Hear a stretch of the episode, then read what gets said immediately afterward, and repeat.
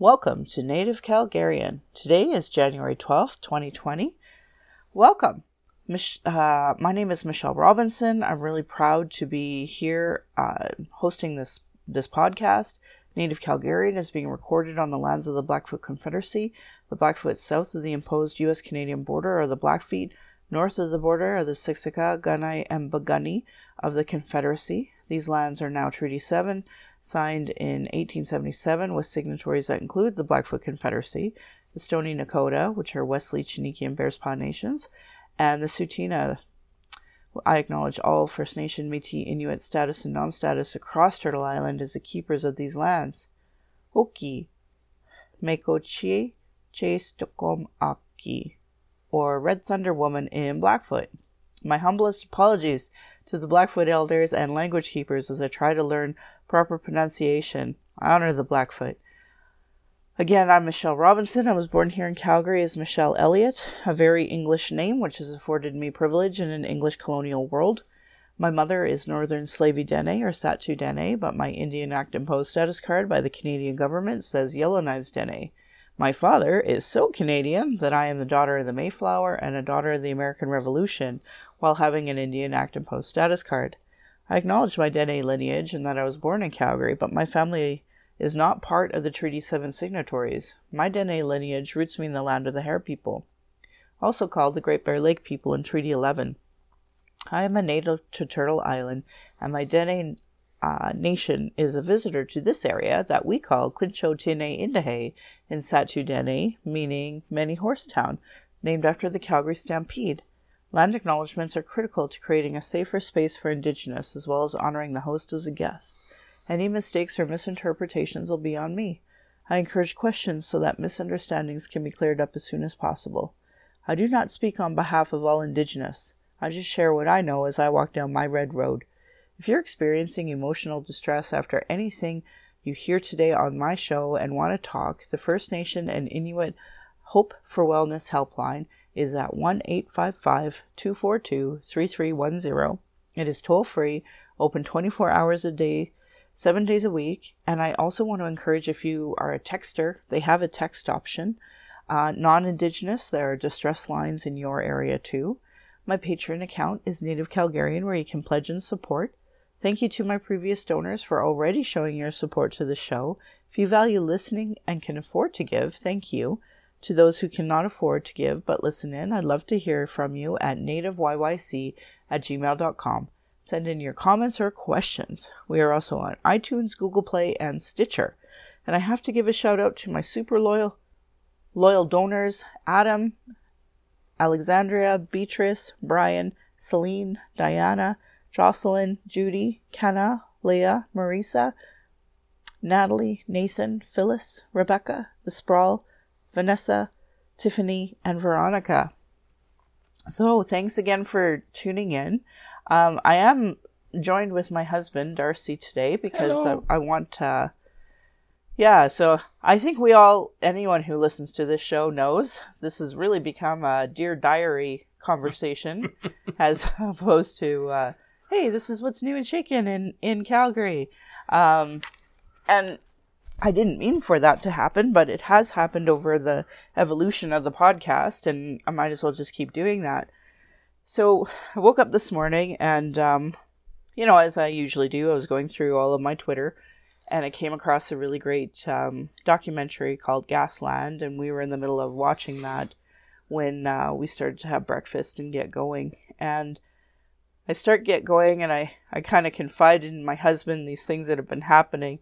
And I said, you know what, can you just be on the show? Because sometimes it's so hard for me to even just talk about it and process. And so I wanted him on the show today so that I had somebody to bounce off of, make sure I was coherent when talking. So if you listened to our last podcast, you would know that I was really excited for that night going to an event called It's Racist Garbage, a fundraiser. And it was to support Michelle Stewart in Saskatchewan, who is being forced to pay her own legal fees and to defend herself against saying, and this is an anti-racism educator, for saying that a book was racist garbage. And the person, the author who wrote the book, is like suing for defamation and lost wages because, you know, they had an active campaign to shut down opening like book signings and excitement for this book because, you know, obviously it's racist garbage. So the fundraiser went really well. It was really great to see lots of allies there. I think I was the only Indigenous person there. In fact, I know I was. And but who was there was a lot of like white privileged academics discussing, you know, freedom of academic speech now. And it sucked because the overall enduring thing I heard was, I can't believe that our own governments are allowing this to happen and our own institutions are not defending us. Because there were different institutions represented there, and or I guess profs from different universities within the city. And you know, I know that here being at the University of Calgary, if you go into any room, it's like Husky Room, and you know, whoever sponsored it, it's that room.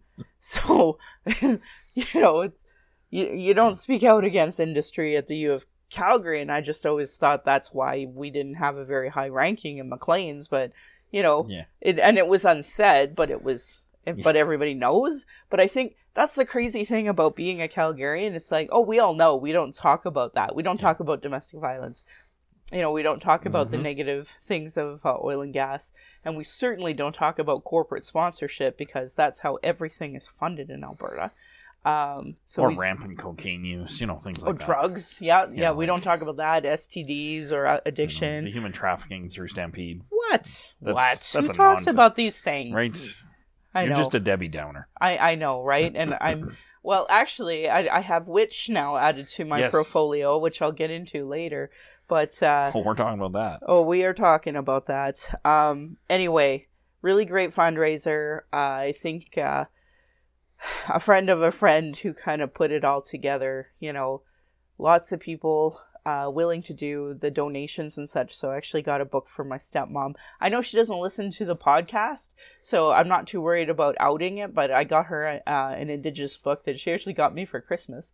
So she's super excited to read it, only it was in the auction, the silent auction, so that went directly to help fund this legal case. So I put that right in the happy birthday, Mom. It's all wrapped up. But yesterday was my stepmom's birthday, and I wanted to give it to her yesterday, but you know, I texted her and she didn't get back to me, and I you know, it was really crappy roads all across Alberta. Oh, we should have this quick sidebar about 511. Hey, Darce, and your addiction to it. Well, the useless times you tell me what highways are shut down, and that's not relevant to anything in our lives. I actually think we should flip this a little more to be a promo. A promo for the effectiveness of 511 on Twitter and getting all notifications. Yeah. Because then I know exactly what the road conditions are like, one, and I know which motor vehicle collisions are happening where. Really, Darce, how many times have I called you when you were on the road and said, hey, are you traveling on this highway? Yep. And you were like, No, I'm not traveling there at all. I can honestly say one time it actually helped. Yes. It did help. But you're welcome, the 900 other times, yeah, it's been a huge help to know that some highway 700 kilometers away from me is having issues.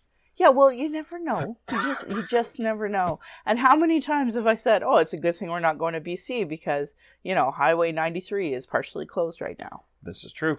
You know, and I honestly, it's such a great feature, and I don't know why every Albertan doesn't have 511 Twitter notifications on all notifications set. If you're a politician, do that now, immediately. You don't have to be a politician, just a trucker. I don't know, emergency worker. I don't know, whatever you do just that's on the road. Just curious human being. Not just curious, educated Albertan, right? Yep, because, yeah, absolutely. Yeah. So my family has made the accusation that I'm actually addicted to 511. We all know you can quit anytime. Yes, thank you. Yeah. Thank you. Yes. You're a functioning 511 user. Thank you, dear. Yeah. Yeah, so that was my sidebar conversation that I now have completely forgotten where I was going, but that's okay. Let's get back. We're talking about your fundraiser.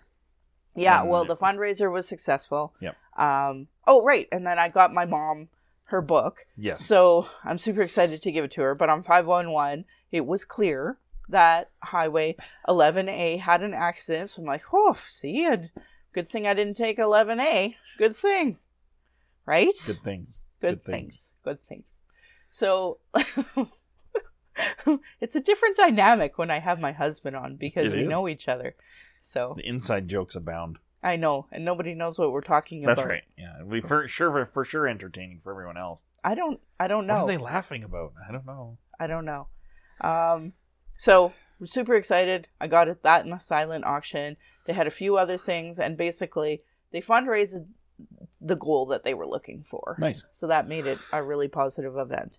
And hopefully Michelle Stewart knows that, you know, there are people that are supporting her work. And and again, like the whole purpose of it was actually, to me, I was there to support her work. But it was very clear the other people in the room were not there to support her work, but wanted to have that discussion and that bigger conversation of academic freedom. And they were very concerned about academic freedom and the implications of that. And I was really disappointed. One of the folks that I thought was kind of an ally was kind of the guy that was like, well, legally, blah, blah, blah. And I'm like, that's really disappointing because he, like, his name is like a Muslim name and, you know, not white. And I was like, really? You out of all people? Like, everybody else here is white except you and me. And you're the one who's like the, well, actually, Derek kind of guy. His name's not Derek, but you know what I mean. Yeah. Yeah. There was a really good article circling around saying, what was it? Like, you know, nine board games that you can play or 9 games that you can play rather than being the, well, actually person, Derek. So I got a kick out of that. Anyway. That was good. Update on the Wet'suwet'en rally. Oh, so I'm sure, I don't know if it was apparent in my last podcast, but I was pretty highly stressed about it. And the reason why I was highly stressed about it, the whole conversation was, actually, I don't even know in my last podcast, we had planned the rally yet even. I don't remember. Yeah. So we were talking about Wet'suwet'en because the RCMP were gathering again, and they had just released the injunction to tell the coastal pipeline guys to go home, basically. Yeah. And it actually really wasn't even ramped up yet because it was still Christmas holidays. Yeah. So there was nobody there except, like, you know, this is the crazy thing about when people give Indigenous jobs in the industry. They have like one Native woman working so-called security at the checkpoint for the company, because that's going to be a glorious, wonderful job. And her own people come to the, you know, checkpoint and are like, yeah, so we're evicting you all, so get out. And they did it peacefully. Like, anyone who's ever followed Frida Hudson and seen her speak, like, she's such a, you know, calm, articulate speaker. Really representing her people in a direct way, and you know, so she's not mean in any way, shape, or form, but very clearly, like, the Indigenous woman, the only person working at the site, you know, she's sitting there, and this is part of the MMIW issue. Like, we talk about work camps, man camps, like, you know, they always give these really obscure jobs to Indigenous women, and, you know, it's a come or go kind of position. Anyway, it's not a real... It just pisses me off the way she'll become a tick mark for their numbers to say, see, we meet the gold standard for Indigenous inclusion in our industry. So, whatever. It is what it is. So, last week at the time that we did it, I don't know if we had planned publicly that we were going to have a rally. But there was a Facebook event that was made up by the Wet'suwet'en that said, you know, let's honor what happened a year ago with the violence. And anyone who listens to my podcast knows we've covered this extensively over the last year.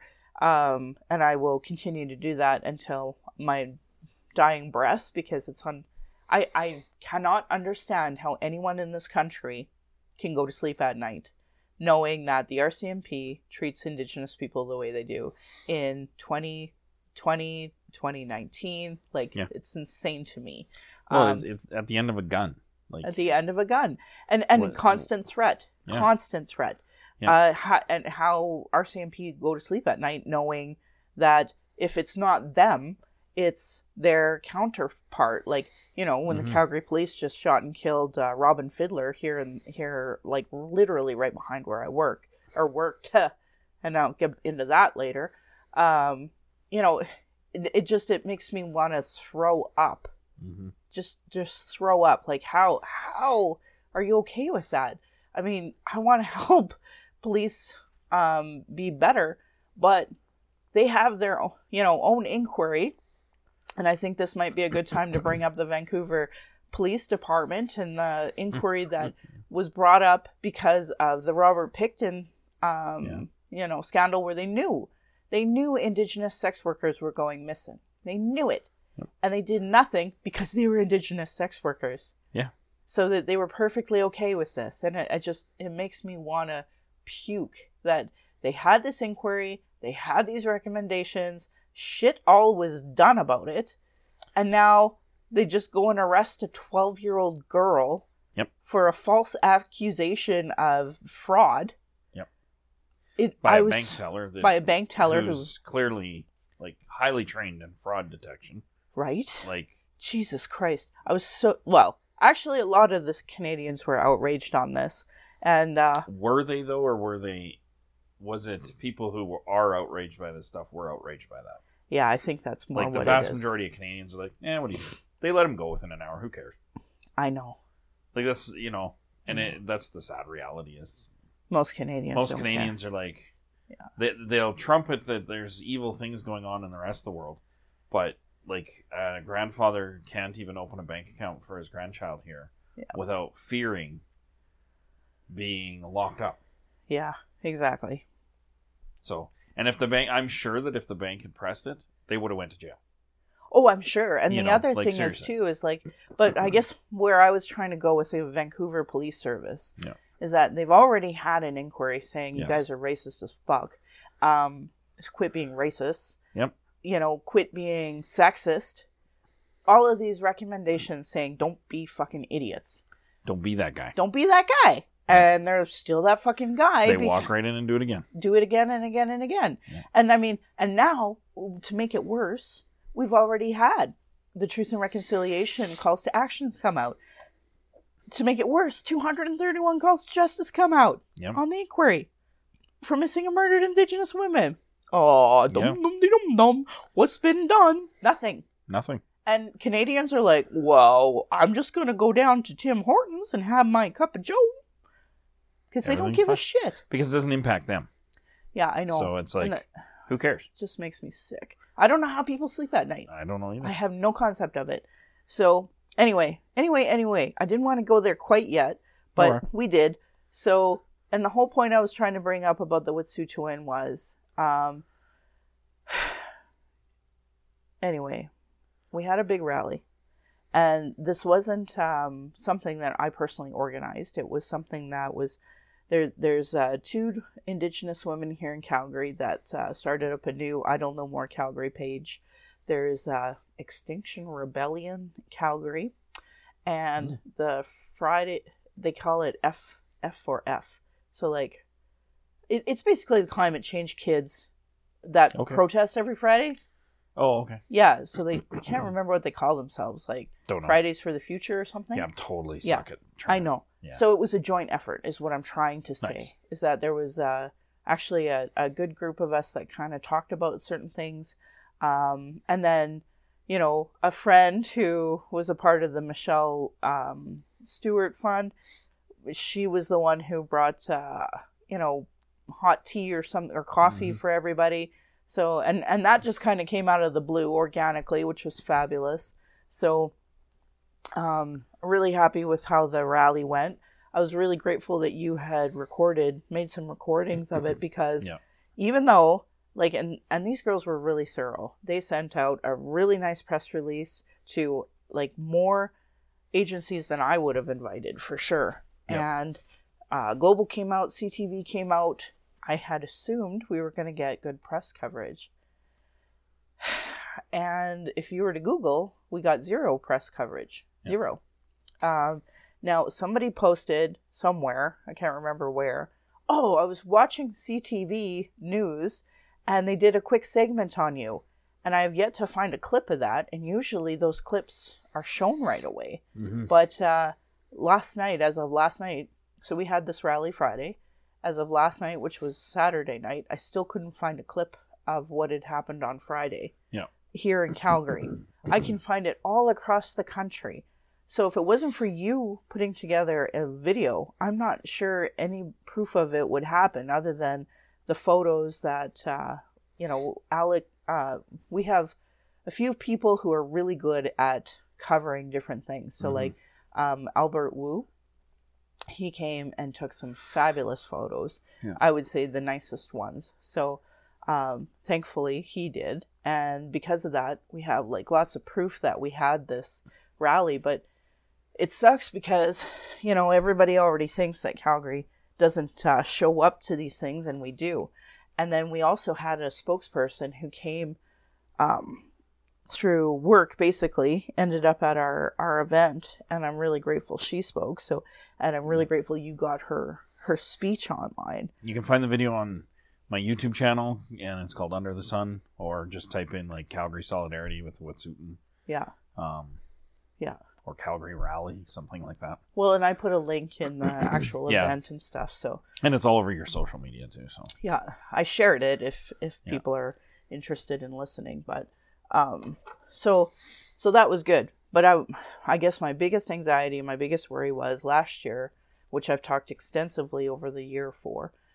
Last year we had a huge anti-counter protest. We had two rows of cops separating us, and. This year, we didn't have a single counter-protester. Not one person came out to say, you guys are a bunch of fucking idiots. Nothing. Nobody. Barely even had people in the plus 15s and stuff looking. Yeah. Like there was, I think I looked up and saw maybe 5 to 7 people at one time. Yeah. We had one friend, one of the people that showed up, he counted 120 of us that came. Oh, that's good. Yeah. So. Wow. But the police, they were like, yeah, so what? There was like 50 people? I'm like, what? How can you have 50 people and they have 120? Yeah. Regardless. You know, we had a small protest in front of TransCanada, and I think it's significant to do that there out of all places. So for sure. You know, my biggest takeaway, I hope everybody if that's listening knows, is that there is a legal fund. And if you can donate, please do. That matters most to the Wet'suwet'en right now. And we'll find a link and put it in the description. Well, it's out there. It's available. Yeah. You know, so. I don't know. I'm kind of at the point where it's like, I've shared it for a year. Well, I'm sure if you just Google. Yeah. Like they have their own website. Everything. Facebook page. Yeah. And I'm like, I'm not going to. I probably will end up sharing it again and again and again. But the point is. At what point in time do our allies, like, I've had this conversation 3 times this week. Mm-hmm. Well, where do I find information? Well, moron, if your Google works like everybody else's fucking Google, all you have to do is go, Indigenous authors, Indigenous podcasts, Indigenous inquiries, Indigenous reports, Indigenous, like, everything is available. Well, that's the funny thing of that statement in today's day and age. Right? Where do I find information? Right? Well, you don't have to go to a library. Right? Scour through an index of cards, find a book, go to that You don't have to do that. I know. Like, you and I grew up that way. Pull your pocket machine and start Googling. Right? Is your Google broken? Where do I find information? Yeah. In 2020. I'm so tired of that question. Yeah. Like, and you get it all the time. Right? All the time. Yeah. But that's going to bring up to the two things that I, you know, we were sitting around.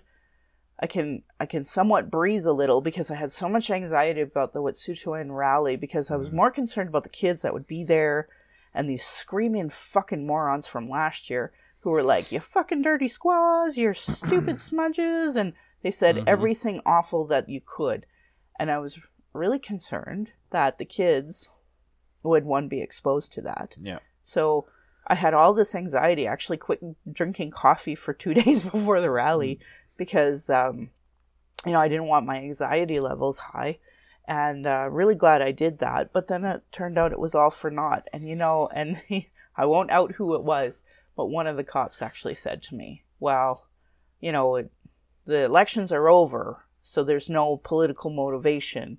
So that's probably why. 'Cause, and he said to me, out of all of the rallies that they've done, the 60 rallies that he was busy with, none of those counter-protesters were coming anymore because why? It's not politically important to them anymore. There's no fucking election for them to win, which sucks in some ways because that means they're so comfortable. They don't even need to counter-protest right now. That, for sure. You know, so it just made me feel gross, but I'm glad we didn't have a counter-protest, and more importantly, I'm glad any kids that did come weren't exposed to that. Yeah. Because that's just ugliness no one needs to see, and something that would impact them for life, and I don't want that, right? Yeah, and I mean, if you want to compare this year's to last year's, like, if you find the video from this year, if you go to my old podcast, The Jig Is Up, and go look at the live, there's a video section there. Yeah. I did live streaming last year of the event. Right. Onto that page. Yeah. And just to compare the two, like, it was insane last year. Yeah. And, like, it took... the police actually employed a two-barrier system with bicycle cops. Yeah. So they had one barrier to keep the counter-protesters away from you. Then there was a gap in between them of about 3 feet at times. Sometimes less. Where then they had another row of bicycle cops, and with, I think, the idea to keep you away from them. Which we never had. But you guys never advanced, but they did. Yeah. But, I mean, that's a... And, I mean, there was... I think I counted more than a dozen police vehicles in sight. Yeah. Let alone all the ones around the block and in other parking areas and the police that were inside the building, outside the... Like, yeah. There had to be 30, 40, 50 police officers there last year. Well, and there were like full-out riot gear in TC last year. Yep. With just in case major violence broke out, and that was really intimidating to see full tactical military cops. Yeah. And then to have two rows of cops behind you and just basically keeping hate coming towards you. Totally, it was awful. And then this year, none of that. Nothing. So all of that anxiety, was gone. Yeah. Regardless, you know, this morning's the first morning I've been kind of able to breathe a bit. And, you know, so we're sitting around the table and we're talking, and I'm telling Darcy, you know, before the rally, so the rally was at 12:30. And before that, I had a doctor's appointment. Doctor's appointment to, everyone knows who's been listening to the show, knows I've been sick since October 21st with an awful cough and an awful... sickness. And so anyway, my doctor's going through all the stupid tests, and one of the tests that she ordered was asthma test. So I had to go to a respiratory place to, you know, do the whole do I have asthma test. And you go there and you breathe into this tube, and they record it on the computer so you can watch it, and it's almost like breathing into a regulator. Only there's no pull when because it's just air, right? Yeah. So anyway, you do that, and then they give you puffers, and then you wait 10 minutes for the puffers to kick in, and then you do the whole process over again. Yeah. And they could tell right on the spot that I didn't have asthma, which I easily could have told them, but it doesn't matter. At least my doctor was trying to be thorough and trying to find a test to somehow explain the sickness that I have. Yeah. So... you know, that 10-minute test, we're waiting, and she's trying to shoot the shit with me. And she's like, so you in oil and gas? And I'm like, well, I used to draft wells and pipelines. And, you know, she's like, oh, well, you know, downtown Calgary used to be so bustling, and now it's not. And I'm like, yeah, but it's not from a lack of jobs or anything like that. Like, The industry is still going, you know, hard and well. Yeah. And, you know, she kind of looked at me and we started talking. She goes, this is how she says it to me. Because she's obviously so educated on oil and gas. She goes, well, a lot of people don't even recognize the regulations that we have. And I stopped her right there. I'm like, whoa, whoa, whoa. Yeah. So before we get into ethical oil and gas, and I talked about how, you know, Fort Mac, they like locked all the Métis in the town hall and bulldozed their house. And then I started talking about all the missing and murdered Indigenous women and how I do the vigils in this area. And I just said to her, like, so please tell me about, you know, ethical oil and a bustling downtown Calgary at the expense of Indigenous lives. She said, you know, you seem really excited to see me, because she was checking my blood pressure, and she's like, why is that? And so I was telling her about the rally we're about to have in front of TC, and like, she didn't connect it, right? So, but eventually she was like, I've never heard any of this. I'm like, I know. Yeah. They do a really good job of keeping you from having that information. You're told propaganda about our industry. And you could tell this was something she had never, ever heard before. And it just sucks, because it's like, I know, as much as my allies think they're helping, they're not having these conversations with their tech when they're at the doctors. Because if they were, then this wouldn't... Like, she was almost in tears, right? And I'm like literally wearing my sweater that says, you know, missing but not forgotten. Yeah. You know, and a woman in regalia. It was the fundraiser sweatshirt for Walking with Our Sisters that, you know, went around, and lots of people. Well, that's the hard thing is like most Canadians don't pay attention. And then what's the number one thing that they always do? Like, what do they do in the Wet'suwet'en? Shut down communications first. Right. Why is that so vital? Why is it so vital that you shut down any message? Right. Like... Yeah, they claim it's because they don't want them calling in people to come and help them. And yeah, I get that. But then why are they shutting out the media? Because they literally have they won't let media in there at all. And a report just came out talking about, which I know I've shared. I don't know if y'all read it, but I shared it anyway. And it talked about the, you know, report that came out showing that the police were ready to shoot and kill Indigenous people in last year's event, which we knew and we were telling people, but dum-dum-dum-dum, Timmy just has to have hot coffee, and I'm more worried about that and my stock prices than I am about, you know, the fact Indigenous people are still being murdered by the colonial state.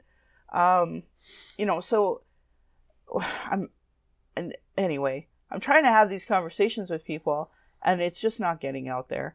No. Bottom line, you know, and it is... exactly what you want to hear, not what actually is being the truth, because which leads us into our next conversation. Went last night to you know, a family friend holds this big feast, Ukrainian Christmas, and I won't mention names because everybody knows who I'm talking about. And anyway, one of the people that I did diversity training for a fucking year was there, and like, I just can't believe how people know I'm Indigenous, know I talk about racism, heard me speak for a year. Was part of a diversity team. Still part of a diversity team. Yeah. And actually had the audacity to say to me, you know, I'm wearing, you know, this is a crazy thing about being Indigenous. I'm wearing earrings. Beaded earrings. Beautiful beaded earrings. Amazing earrings. That I got at Tsuut'ina's museum right in front of there. There's a gift shop and beautiful stuff to buy for anybody. And I got these wonderful earrings. Wonderful earrings of Chief Bullhead. Chief Bullhead being a Treaty 7 signatory member. And for those who do not know, it's a picture of Chief Bullhead wearing a black hat, his feathers are sticking out, and I don't know if y'all know this, but Chief Bullhead survived smallpox, and he survived smallpox, but he lost, like, his right eye is, like, the lid is always closed because of smallpox. Like, that was the effects. Yeah, he survived, but he lost one of his eyes functioning, right? Yeah, yeah. So, I love that picture of him because it's, you know, if you talk to the Tsuut'ina, they talk about him being a strong leader, a strong warrior. And I just think that encapsulates in that picture. And I love that picture of him. So anyway, right in my big earrings, right? Like, and I wear the biggest, most obnoxious earrings because they're beautiful and I love them and I'm a proud native. So I'm wearing them and I'm Dene. So, you know, my cousin. Anyway. I'm wearing them proudly. This lady knows I'm Native, does anti-racism conversation, been a part of them supposedly, and it feels so frustrating to know that I did that with the District 4 cops. I did it with her, and like they went and shot and killed an Indigenous woman right away, and she actually says to me, "Oh, you know, I know it's not Halloween, so I know that's not a witch. Can you tell me, you know?" And I'm like, what? She's looking at my earrings. I'm like, yeah, so, well, this is a Treaty 7 signatory. And she's like, oh, okay. What's his name? Blah, blah, blah, blah. And I'm like, for real? The part that got me is the whole witch thing. Like, so we've been talking about the Catholic Church forcing their Christianity, talking about our culture being, you know, negative, bad, pagan, you know, all those awful words. And what's the one word she says to me? Witchy. Witch. Yeah. Is that a witch? I know it's not Halloween. Who the fuck says that? Well, and okay, so like I so much wrong with that. Like the one thing I keep thinking is I am not an expert in any cultures around the world, except like white Canadian culture, really. However, I see somebody wearing something. I don't know if it's culturally significant or not. I don't know. You know it. Everyone knows. I know, my beaded earrings are culturally significant. Totally. But like, okay, you pick somebody from a totally weird country you've never, you know, nothing about, and you see them wearing a picture of somebody. Your first thing is, are you going to go up and say, is that a witch? Right? Like, where does that even come into your brain? Like, I can understand, who is that? I don't know who that is on your earrings. I even understand that because not everybody's going to know who everybody is. Okay, that's fine. But just point out, though, that Canadians are conditioned to believe anything that's not Christian is witchy. Totally. So can't you see how that immediately came out? And that we're savages, and that we're evil, and that we're pagan, right? Like all just of the witch. Like I've never heard anybody ever ask that about any picture on anybody's. Anyone who's ever had diversity training ever say something like that to a Native? What does truth and reconciliation even mean to them? Like, here's forced Christian indoctrination where we demonize you, and I use the word demon for a reason, and you're going to use the terminology witch to me. Yeah. Fuck you. I'm so upset about it, because now I can sit and process it, because last night it happened, and I was just, you know, I didn't want to be rude and make a scene. Oh, but these are the types of people that are prolific throughout police commissions and things. So they do diversity training. They got that tick mark on their resume. Yeah. But they didn't actually open their ears, listen to a single word said. And they're the type of people that are on diversity teams, that are on police commissions, that are on this board, that board, this board, that infiltrate all of these policy-making areas. And don't get it. And they're like, I did diversity training. I'm a good person now. Well, and that's like the BMO thing. So we were talking about the handcuffing of the 12-year-old. This happened at the BMO. And so I don't know if you've seen, but I've seen on Twitter, they showed a picture of the diversity dude that they have as the spokesperson, white as fucking white. And probably hasn't seen the sun in a year. Right. So he's exactly what you just described. Yeah. It's exactly that where it's like, well, I took my diversity training. I got a certificate. They even used that as an excuse. They were like, no, but, you know, our we had a blanket exercise and our people are really well knowledged. And it's like, how well knowledged are they that they looked at a status card and went, this totally is fucking fraudulent. It was actually the grandpa who came up and said, Well, and I recently was transferred like $30,000 because that was our band's like settlement. Mm. And so he even thought he was being discriminated against for having any money. Which I don't doubt that he was. Right? 100%. Like, what's this Indian guy doing with that much money? It's got to be fraud, right? Totally. Can't be legitimate. Right? So angry. So, well, I'm not angry. It just hurts. It's like, it's 2020. You're handcuffing 12-year-old Indigenous girls. And so when I shared it the first time, I said, think of my daughter, because she's 12. And lots of people who listen to this podcast or know me in real life, they know my daughter. They know our daughter. Imagine Sam getting fucking handcuffed. Well, but, and the thing is you, oh my you know, God, I honestly. You say you're not angry, but the reality is this stuff happens to you on a daily basis. Right? Is and that I gave a witch? Two examples since Friday. Right. And it's like. It's Sunday morning. Every day you go to an event or you go somewhere, you go to the store, you come back, you every day you have a story. I know. So at what point do you get angry? Right. You know? Right. Yeah.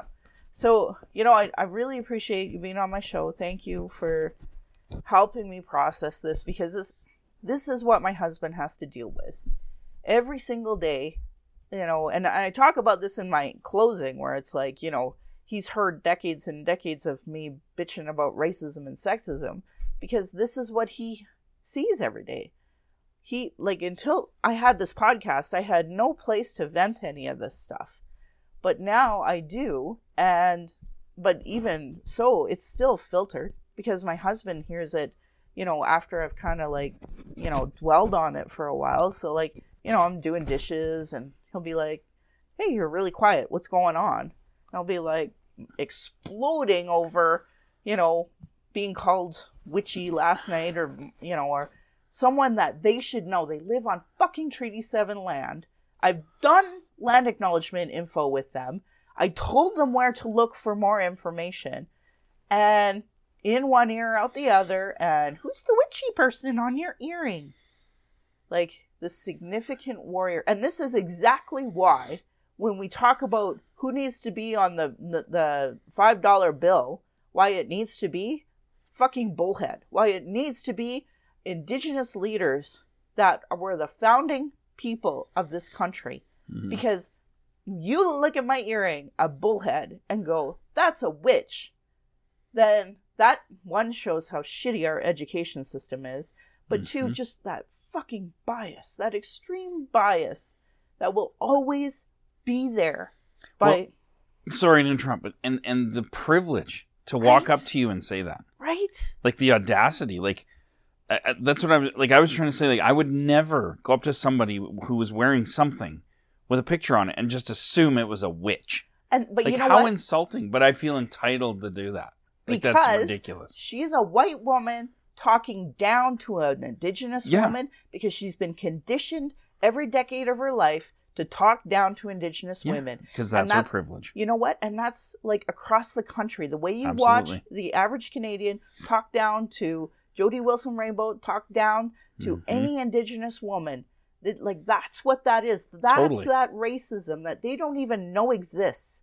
Yeah. That is a huge... When they look at me, you can tell the level of respect has gone down and their level of privilege and their arrogance has gone up because they think they are literally speaking to a lesser human being solely based off of the fact that they're white and I'm not. Yeah. Solely. And they don't even know they're doing it. It's so ingrained. Part. It's just that is the way it is for them. Yes.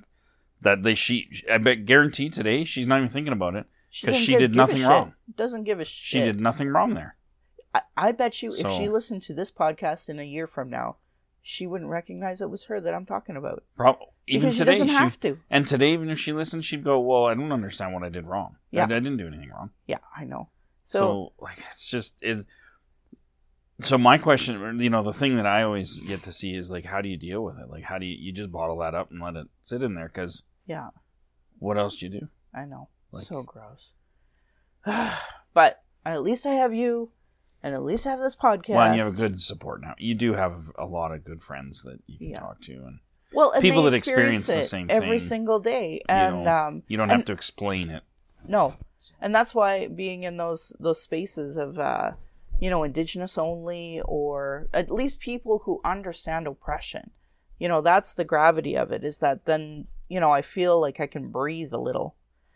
Anyway, Indigenous have been talking about these issues, sharing our traumas in reports, commissions, and public hearings, just so it can be regularly disregarded. No more. Honor the words. Honor the treaties. Listen to the politicians in their policies and platforms. If they do not recognize the marginalized in their budget with gender equity plus, if they are cutting violence prevention programs and services, education, Indigenous education very specifically, uterus health choices, attacking gay straight alliances, know that your vote to that party is directly negatively impacting marginalized people. Demand that they implement the Truth and Reconciliation Commission 94 calls to action. The recommendations of the Royal Commission on Aboriginal Peoples, there's over 400 of them. The multiple reports about child welfare reform, and I've done a whole podcast on those. The violence prevention programs, that now the 231 calls to justice of the National Inquiry on Missing and Murdered Indigenous Women, Girls, and Two-Spirit. Denying those reports is a form of abuse called gaslighting. Our people are experiencing extreme racism in the educational, justice, and health institutions, with multiple reports that say the same thing. Demand change from election platforms, politicians. If they do not understand colonialism, racism, privilege, and sexism, they literally have zero business running. This should be understood by all parties, local politicians, community organizations, sports organizations. Great article that I said out loud in episode 62 is Truth Before Truth, How Non-Indigenous Canadians Become Allies. Violence is just my everyday reality. Every Indigenous has faced it. That's why I started this podcast, to speak freely, without interruption, without tone police, without leadership shaming, without gaslighting questions. Many people don't want to hear Indigenous opinion, but they sure want to tell their ignorant self. These people know nothing about Indigenous, know nothing about colonialism, know nothing about the constant surveillance of Indigenous people, our protests, our vigils, our rights. Just typical microaggressions. People dealing with internalized racism. People who are gatekeepers, survive off the status quo. People who are really in their trauma. They stop people from doing the work and depleting the resources, or not even showing up to rallies.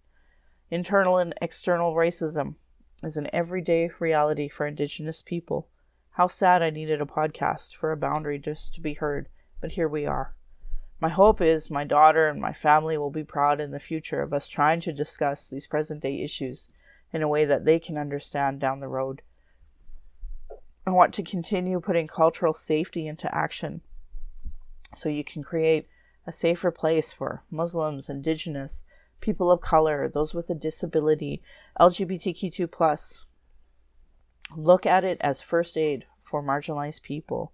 Google cultural safety. There's lots of great pics out there. Internalized racism or lateral violence is another form of violence Indigenous and marginalized people experience by the structure of racism imposed on these lands through the Indian Act, Indian residential schools, and other land clearing policies. What is internalized racism? PDF by Donna Beffens, The Do's and Don'ts for Bystander Interventions by the American Friends Service Committee. Like, there's tons of information out there. I know your Google's not broken.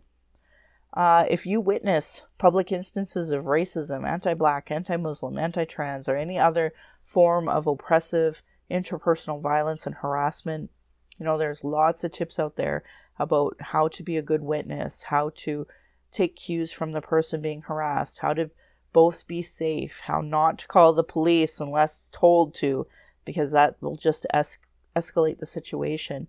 But most importantly, just not doing nothing, because silence is dangerous. It communicates approval and leaves the victim high and dry.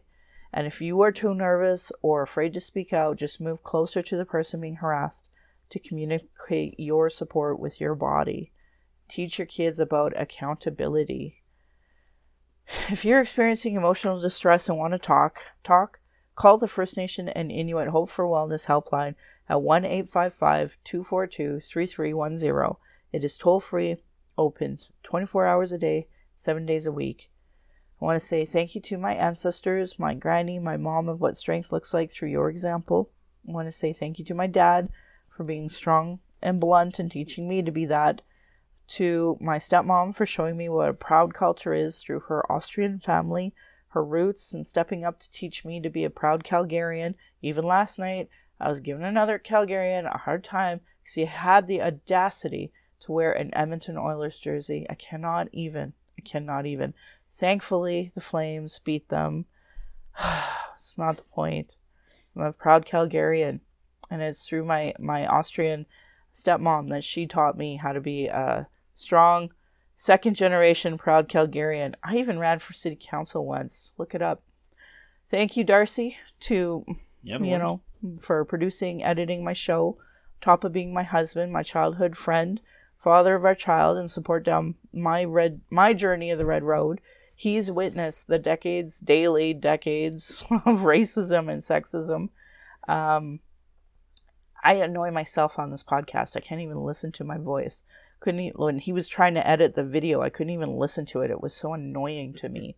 Seriously, how he has put up with hearing this bullshit for since we've been together, since like 93, Jesus. Anyway, to my child, we are blessed to learn from you daily, and we are honored you chose us. You give me daily accountability to be a better, stronger person, and most importantly, that accountability to be like, what kind of future are we making for our kids? Not just our kids, our grandkids, and, as the teachings go with Indigenous 7 generations. So, anyway, my Patreon account is, if you learned anything, if you thought it was worth my time at all to do the rally, go donate to the Wet'suwet'en first and foremost. But if you can donate there and you can donate to Michelle Stewart's fund, these are really important things to me. I have another friend who is in a motorized wheelchair, Elaine Lee. If you Google her, she needs a new motorized wheelchair. So there's lots of places that you can give your money, no question. But if you do choose to give me some, thank you. I have some donors who only give me $1 a month, and that's more than amazing. That's amazing. I know it doesn't cover the cost for my husband and stuff, but sometimes it's just really important to get messages out and for other people to listen. And I know people are listening from all across the globe. I'm so grateful for all of the folks listening to this podcast. And anyway, if you want to, you can pledge and support Native Calgarian. That's my Patreon account. Thank you to Adam, Alexandria, Beatrice, Brian, Celine, Diana, Jocelyn, Judy, Kenna, Leah, Marisa, Natalie, Nathan, Phyllis, Rebecca, The Sprawl, Tiffany, Vanessa, and Veronica. Thank you all for signing up. If you did one donation or many and had to quit for financial reasons, please know I support you and I appreciate your support. If you value listening and can afford to give, thank you. For those who cannot afford but listen in, I'd love to hear from you at nativeyyc@gmail.com. Send me your comments or your questions. We are also on iTunes, Google Play, and Stitcher. I'm really grateful for some of the comments I've gotten from... Okay. Reminder. So I actually have been saying this on my podcast for a while. And thankfully, she's listening in. They're listening in and telling me how to say their name. So I love Princess Leia. That's how you say her name, is Leia. Mm. Yeah. Leah Langier for her comment, or for their comment. If your podcast is a blend of self-empowerment and healing for you, then it is propelled into the sound waves. And I feel them here. And I want to end with... a side eye to those Calgary rabbits. You're lucky I'm not tradish. My beautiful cousin would respond, or you'd be in my dish. Boy, they're lucky we're not tradish. Anyway, I need to change that. Thank you for listening to Native Calgarian.